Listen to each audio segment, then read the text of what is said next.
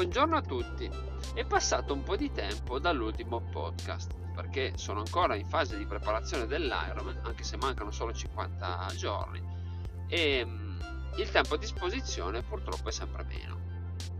In ogni caso voglio condividere con voi un, il modello mentale markup margine, che è un modello mentale molto utile a chi ha un'attività in proprio o semplicemente a chi deve vendere degli articoli. Come funziona questo modello mentale? Ma innanzitutto bisogna dire che moltissimi imprenditori, persone che hanno attività in proprio, confondono il markup con il margine. E quindi quando eh, vendono un articolo, eh, il loro margine è errato, generalmente più basso.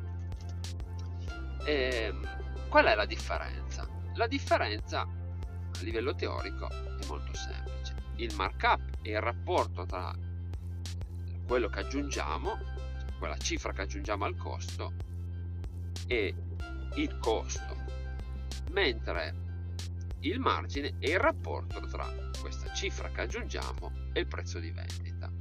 Anche se sembra, possa sembrare uguale, in realtà sono, c'è una differenza, che man mano che aumentano, che la cifra è importante, questa differenza è sostanziale.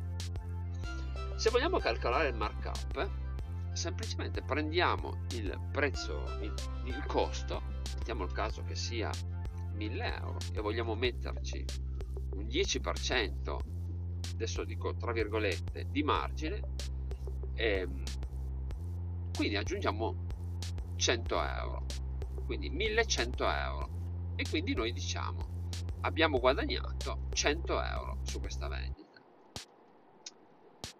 Per calcolare invece il margine bisogna fare il costo quindi 1000 euro diviso 0,9 e il risultato non è 1100 ma 1111 e effettivamente questo cosa ci fa capire? Che quando noi eh, vendiamo qualcosa, dobbiamo calcolare il margine perché è molto più alto e si, eh, si basa sul prezzo di vendita, che è quello che a noi interessa.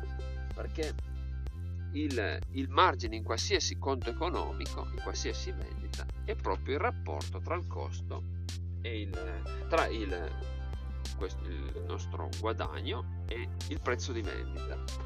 Quindi è differenza che questo caso si tratta di 11 euro però se facciamo delle vendite ricorrenti possono risultare cifre davvero importanti.